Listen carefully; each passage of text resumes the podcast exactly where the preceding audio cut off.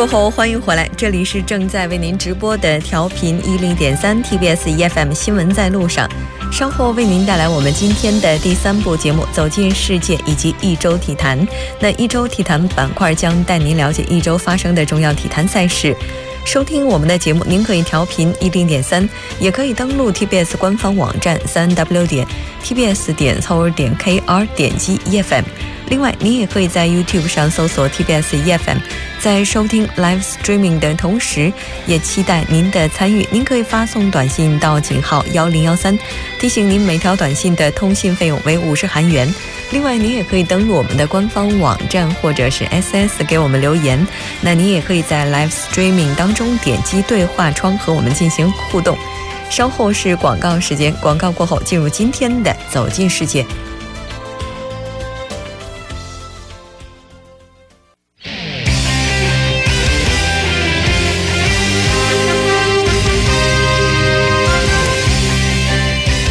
世界，为您介绍主要国际资讯，带您了解全球最新动态。接下来，我们就马上连线特邀记者夏雪。夏雪，你好。吴哲，你好。很高兴跟夏雪一起来了解今天国际方面的主要资讯。那先来看一下第一条。好的，第一条消息是呢，在七月十二日、十三日，在日本的主导下。除了美国外的十一个 TPP 参加国在日本召开了首席谈判代表会议，探讨美国退出后复活 TPP 协定的问题。嗯。其实呢，自二零一七年一月二十号，美国新任总统特朗普就职当天宣布从十二国的这个 TTP TPP 当中退出之后，应该说日本他就已经做好了可能要继续进行 TPP 谈判的这样的一个准备。但是目前呢，这个据我们所知，日本是做好了两手准备。是的，除了通过各种途径劝说这个美国重返 TPP 外呢，日本还做好了拉其他 TPP 国家。单干的准备，嗯，他的这个一系列活动呢，向外界传达了一个非常强烈的信息，就是说 T P P 它是可以死，但是日本呢企图力推这个 T P P 所确立的高标准贸易规则作为今后国际社会构建自由贸易机制的这么一个准则，这个是需要继续存在的，嗯。应该说，自今年年初，美国总统特朗普签署行政令，正式退出 TPP 之后，日本的这种国内情绪就是非常不安的。而且，我们也了解到，最近一段时间的话，安倍政府他的内政似乎出现了一些不稳定的局面。那现在他做出这样一个举措，有没有将矛盾向外转移的倾向呢？是的，这个是有的。他们做出这样的举动呢，主要是以下有以下几个原因。第一个是呢，向国际社会标榜他是自由贸易的坚定拥护者，也是试图在国际贸易秩序的构建中呢发挥主导作用。第二个原因呢，就是日本希望借这个复活 TPP 对抗美国特朗普政府与日本算的这个经济账。大家也知道，自这个特朗普上台之后呢。不仅呢批评日本在这个安保上搭便车，而且还把矛头指向了这个美日之间存在的这个高额贸易赤字问题，以及是美日谈判签署这个贸易协定的问题，希望说扭转两个贸易两国贸易之间的不均衡。所以日本的这么一个做法也是对他的一种对抗的态度吧。第三个原因呢，就是发挥在 TPP 在抗衡中国地区影响力上面的剩余价值。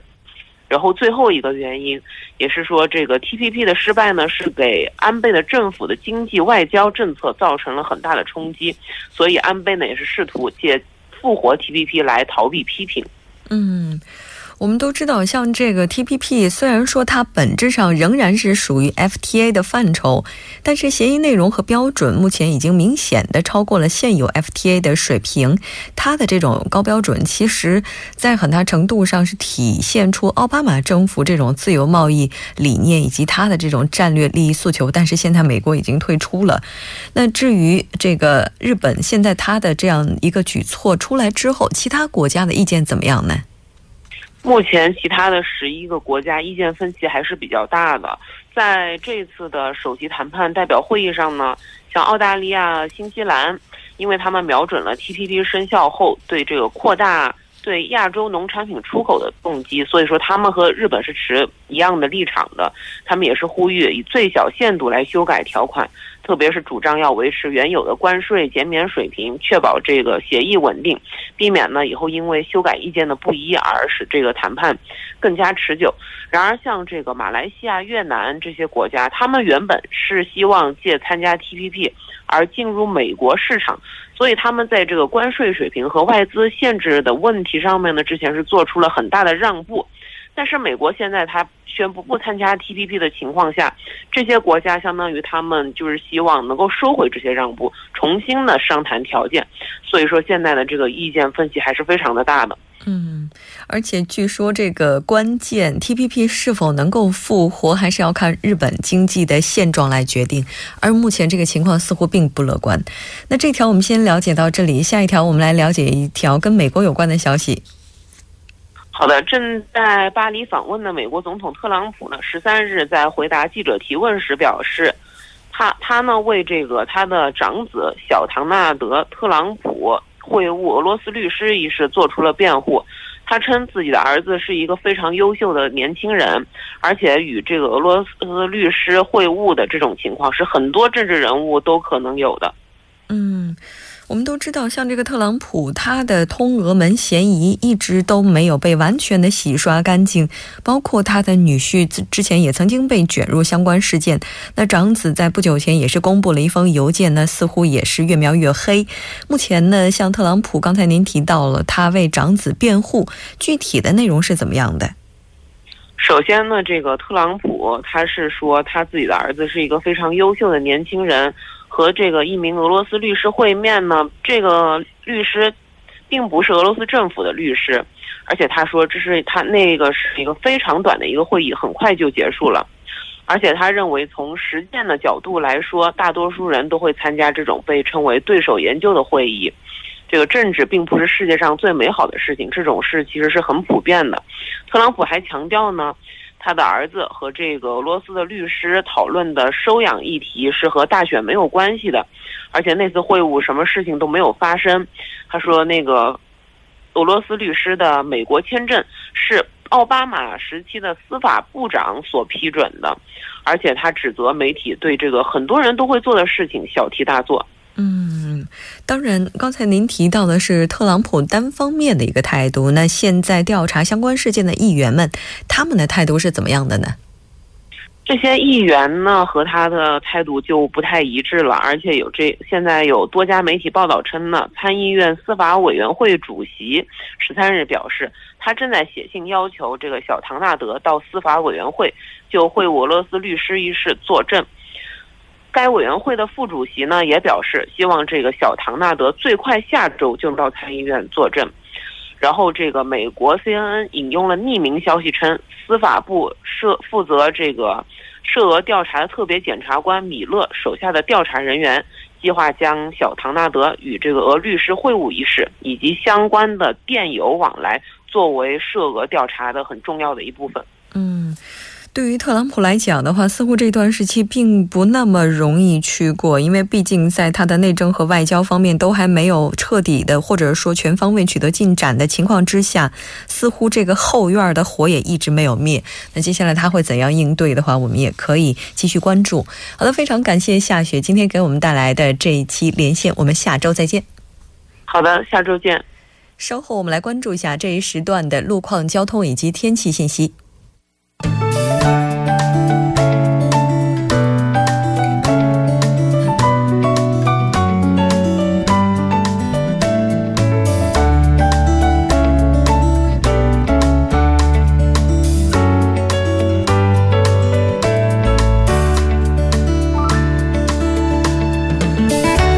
晚间七点十一分，这里依然是由影月为大家带来最新的首尔市交通及天气情况。那在这里继续播报两则因道路施工而临时管制的通告。那第一条消息是来自汉江大桥自南向北方向的双方向，那目前是有道路的保修工作，受其影响，四个车道中的两个车道将进行部分的交通管制。那该施工作业会一直持续到七月二十七日，具体的时间段是从晚十点到翌日的凌晨六点。第二条消息是在西江大桥，那在今晚的十点到明天凌晨六点呢，西江大桥的自北向南方向是有桥梁的精密检查工作，那受其影响，三个车道中的两个车道将进行部分的交通管制，还望大家参考时间段计划出门方向。好的，接下来我们继续关注一下路面的突发事故。那受刚才这个集会游行队伍的影响，目前汝宜西路后续的路段是交通拥堵，车辆停滞不前。那目前这个车辆的队尾呢，已经排到了马浦大桥南侧，还望大家耐心等待。第二条是来自成山大桥自北向南方向，那位于中间路段的三车道呢，同样发生的这个交通追尾事故呢，目前已经得到处理，您可以安全驾驶。最后一条，我们看一下是在仙游路仙游高中到京仁高速公路入口方向，那传来了交通事故的消息。受其影响呢，一车道目前是交通停滞的状态，还望大家参考路段提前变道。好的，我们继续看一下高速的路况。那在江边北路高速日山方向，杨花大桥北侧到成山大桥北侧，马浦大桥北侧到西江大桥北侧，铜雀大桥北侧到汉江大桥北侧，还有盘浦大桥北侧到铜雀大桥北侧等路段，目前车多，交通拥堵。那车速是以低于二十千米的速度缓慢前进。最后呢，我们再看一下这两天的天气播报情况。今天晚间至明天凌晨阴有阵雨，最低气温零上二十四度。明天白天大雨，最高气温零上二十七度。好的，以上就是这一时段的天气与交通信息。稍后我还会再回来。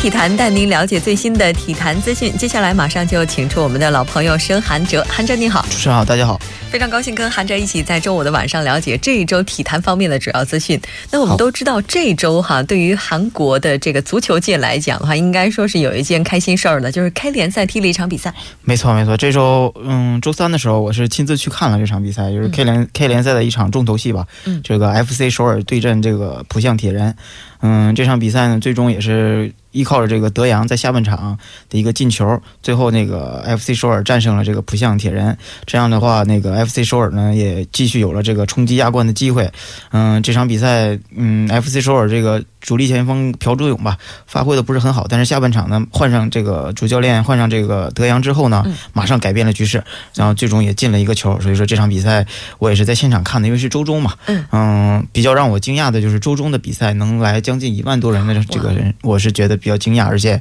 我觉得也是非常有意思，非常值得去看的。所以说大家周中也有这个 K 联赛，而且它有一个特别的节目，就是和球员握手，只有周中的比赛才有。就是所有现场的球迷嘛，一万多人不可能。就是在门口进场之前，他会有几个替补球员站在那儿跟你握手之后进去。哇，这个感觉应该对于球迷来讲的话会比较兴奋哈。没错，我记得之前这个韩哲在节目当中非常开心的跟大家介绍过，说韩国这一季的 K 联赛的话引入了这种就是摄像的这个摄像，然后来帮助裁判。然后这次有没有发挥作用？是的，是这场球也是我也是比较幸运吧，刚刚好好一个点球被我看见了，这个球也是最终。判断这个浦项铁人的这个后卫犯规无效，点球无效，最后也是首尔 F F C 首尔呢，凭借这个球最后战胜了这个浦项铁人。但是，嗯，这个也是特别激动。我觉得这个这个影像裁判这个真的应该就是引入进来，因为他让会让这个球迷激动的程度不亚于一个进球。因为你都觉得已经是个点球就要进的球，但是湖人那边裁判没有无效，当时全场也是，嗯，特别就是呃感动所有的对球迷。所以当时那个影像资料的话是在大屏幕上所有人一起看的。对对对，大屏幕上这边就显示要这个裁判正在判断中，所以说马上等了大概一分钟之后，马上这边一催所有的球员，哇，全场的这个气氛是非常好的啊。这种反转的话，对于另外一方来讲的话，反转，如果要是心脏稍微有点脆弱的，还可能会。受不了，但是不管怎么样的话，不可否认的是，像这种影像的话，确实是让整个比赛显得更有趣味。没错，没错，公平性更强。嗯，是的。那这条我们先了解到这里，再来看一下下一条。嗯，下一条就是这个亚足联的这个两个罚金。嗯，对于咱们这个中超球队来说呢，也是怎么说呢，也是嗯比较悲哀的一件事儿。第一条就是这个亚足联对咱们这个中超球员呢，七月十三号的消息，亚足联今天在那个官方网站上开了一个一系列的罚单，可以说，而这个中超的两大球队广州恒大和这个上海上港都遭到了分别的处罚，两队一共是被罚这个三千五百美金，而且除了这个罚款呢，亚足联还发出了这个严重警告，嗯，如果恒大跟上港再有违规，将会受到更严重的处罚。嗯，这两张罚单呢，第一张那个是这个原因是这样，这是在亚冠联赛八分之一决赛，嗯，上港这五月二十四号主场打这个江苏苏宁的比赛的时候，因为。这个呃，举办仪式期间，一位没有得到授权的人士擅自闯进场地，此行为被这个相关的这个亚足联被判为这个是违禁，而且这个上港也因此遭到了处罚。亚足联开出了这个罚单，除了这个上港这个一千美元的罚单，还警告上港如果再次围观，将会受到更严重的处罚。亚足联在开出这个几张罚单中，上港受到这个处罚是还算是不是很重的。嗯。好像另外一张是给了恒大了，没错没错，就是此外呢，这个广州恒大在这个五月二十三号的主场同这个日本的鹿岛鹿角比赛中呢，恒大自身的原因导致下半场延迟开球了一分三十秒，所以说这个不得不提的是这个呃恒大已经是这个在这个亚冠比赛中第四次延迟比赛了，所以亚足联也向恒大开出了这个罚单，嗯，罚款金额是两千五百美金，同时也告知恒大，如果是再有这样的情况下，还会吃到更严重的罚单，嗯，这个无疑。无与伦为吧，恒大还是上港两家俱乐部的这个罚款都要在这个三十号以内全部结清。由于这个亚足联除了开出这个罚单，也警告了两家中超俱乐部不能再犯同样的错误之外呢，不知道恒大和上港是否会引以为戒，呃，做到这个下不为例吧？嗯，这个。这个亚足联的话，这次开的罚单只开给中国吗？嗯，这个也不是这样的，因为亚足联它毕竟是一个比较公平的机构，所以说，此外呢，还有对这个阿联酋的这个阿尔阿赫利啊和这个澳大利亚的西西尼流浪者呀，还有这个阿尔埃因啊，也都吃到了同样的罚单。而这个前东帝汶足球的这个总监亨利希克也是在这个二零一五年这个东亚呃运动会期间啊，收到了这个第三方机构给的这个一万五千美金的这个属于贿赂吧，呃，所以说这个东帝汶。也败给了这个马来西亚，所以亚足联也禁止其终生参终身参加有关足球的活动。所以说这次的罚单也是比较重的，不只是对于咱们这个中国俱乐部，而且对于这个整个亚洲来讲，也估计是嗯比较重的一次了这个罚单了。哦，哎，但是不知道为什么哈，可能是。每次这个韩哲在跟我们介绍足球球星他们身价的时候，报出来的都是多少多少万美金，然后突然出来了一个几百美金，似乎这个罚单并不是那么重的感觉。嗯，对，相对来讲不是很重，但是嗯，我觉得这个钱并不重要，重要的是这个在这个警告上，如果说屡次警告不善，他要会禁赛，禁赛的话就是比这个钱要更严重。那一般就是这个罚单开到几次的话，就可能会禁赛。嗯，一般亚足联是根据你这个就是违反规定的这个严重程度啊，严重程度有可能你这个特别严重的话，比如说是集体罢赛啊这种情，直接就禁止你参赛了啊。也就是说，可能这次的话只是一个简单的罚款，但下一次如果同样的错误再犯或者是升级的话，就有可能被禁赛。没错。哦，所以这应该不是简简单单的罚款的问题了。我们再来看一下下一条。嗯，下一条消息是这个中超球队这个夏季这个转会窗也正式打开了。嗯。而这个广州恒大呢，大家也都知道，这个之前在广州恒大这个呼风唤雨的这个穆里奇，也是重新回到了这个广州恒大。但是这个问题就来了，因为他之前这个球队有一个今年年买进的这个马丁内斯嘛，如果他来了的话，因为这个外援有限制，所以说就是他这个去留问题呢就是个问题。就是恒大引进了穆里奇之后呢，这个球队的这个杰克逊马丁内斯的位置就越来越尴尬了。这个 J 马在个人这个社交平台上更新了照片，也是说自己希望。早日登场，嗯，这个这马呢，现在在这个波尔图的一家这个医疗中心拍了个照片，并且也写出了自己最近呃渴望踢球、渴望上场，还有这些自己的一些想法，所以也发出了对一些自己的家人啊、朋友呀、一些球迷的一些感谢。嗯，也就是说，现在他是因为伤病，可能没有办法上场。如果要是这个穆里奇回来的话，他有可能会失去自己的位置。没错，没错。我们看来这个竞争还是非常激烈的。是这样的。那这个马丁内斯他一直没有在恒大踢上球的原因，跟这个伤病只是伤病吗？是这样的，他是在去年的四月份，在这个广州恒大主场二比一战胜河南建业的比赛中，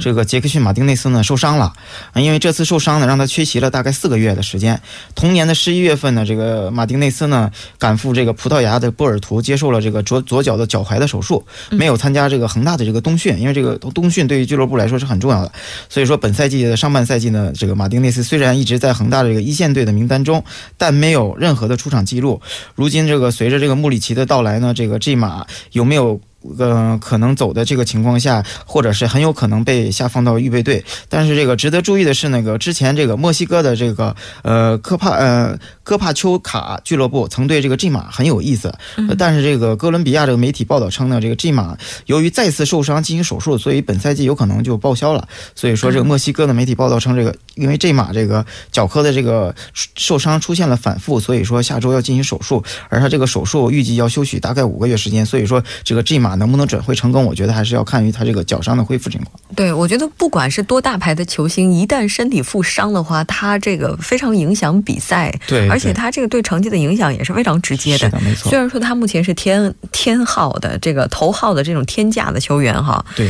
那他这一段时间在恒大的表现情况怎么样呢？他加盟恒大以后呢，这马是总共为这个恒大出场了十六场的正式比赛，送出了那个四个进球、两次助攻的数据。虽然他曾经和多支球队传出过绯闻吧，但是只要这个 G 马的伤没有好转，我觉得恒大就很难把他再去卖出去，因为毕竟，呃，任何俱乐部也不会去买一个带伤的球员。对，